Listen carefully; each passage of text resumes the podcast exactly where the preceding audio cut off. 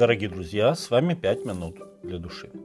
Многие верующие могут подтвердить, что их путь с Богом, начавшийся с очень яркого обращения, потом становится рутинным, и различных действий Божьей руки в нем становится все меньше. В какой-то момент мы, верующие, задумываемся, почему Бог, являвший себя в древности, сейчас не виден очевидно в нашей жизни. Почему Он лично обращался к людям, даже к таким грешникам, как Каин, а нам сегодня не отвечает на наше обращение к Нему. И, как следствие, порой даже верующий человек нуждается в том, чтобы убедиться не только в том, что Бог его слышит, но и в том, что Бог вообще существует. Кризис веры. Или лучше сказать, искушение неверием. В книге пророка Иеремии записана ужасная история о том, как над остатком иудейского народа исполнилось самое страшное Божье проклятие. Самое страшное, потому что оно полностью разрушило отношения человека и Бога и явилось прообразом вечного разделения Бога с человеком, смерти второй, после которой нет воскресения. В книге Левит в 26 главе Господь показал, к чему приведет его народ отступление от Божьего закона. «Будете болеть», написано в 16 стихе, «падете пред врагами», 17 текст, «земля не даст плодов», 21 текст, «дикие звери будут убивать людей и скот», 22 текст.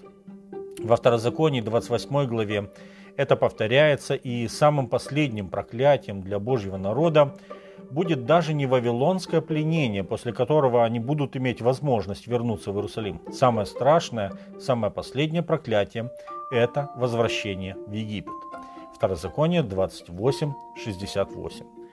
После разрушения Иерусалима в 586 году до Рождества Христова большинство жителей были уведены в плен в Вавилон.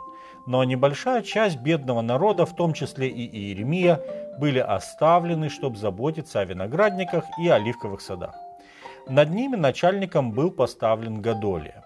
Через некоторое время, как жизнь начала налаживаться, случилось, как бы мы сейчас сказали, э, государственный переворот. Гадолия, представлявший власть Вавилона в том, что осталось от Иудеи, был убит. Оказавшись в достаточно неприглядном свете перед вавилонскими властями, новые начальники Иоанан и Иезания – а с ними и весь народ приняли решение идти в Египет, чтобы не быть наказанными вавилонянами за насильственную смену власти. Правда, они все-таки спросили пророка Иеремию о своей затее, сказав при этом, что все, что скажет Бог, мы примем и исполним. Иеремия 42, 5 и 6 текст. Когда Бог через Иеремию не позволил им идти в Египет, они сказали, «Неправду ты говоришь, Иеремия, не посылал тебя Господь». Иеремия 43.2. И они все вышли из разрушенного Иерусалима, взяв с собой и Божьего пророка. Уже находясь в Египте, Иеремия вновь обращался к народу с тем, чтобы вернуться. Он напоминает им о Божьих словах во Второзаконии 28 главе, но его слова не были восприняты. Более того, народ говорил ему – Слово, которое ты говорил нам именем Господа, мы не слушаем от тебя, но непременно будем делать все то, что вышло из уст наших, чтобы кадить богине неба, возливать ей возлияние, как мы делали, мы и отцы наши, цари наши, князья наши в городах Иудеи и на улицах Иерусалима. Потому что тогда мы были сыты и счастливы, и беды не видели.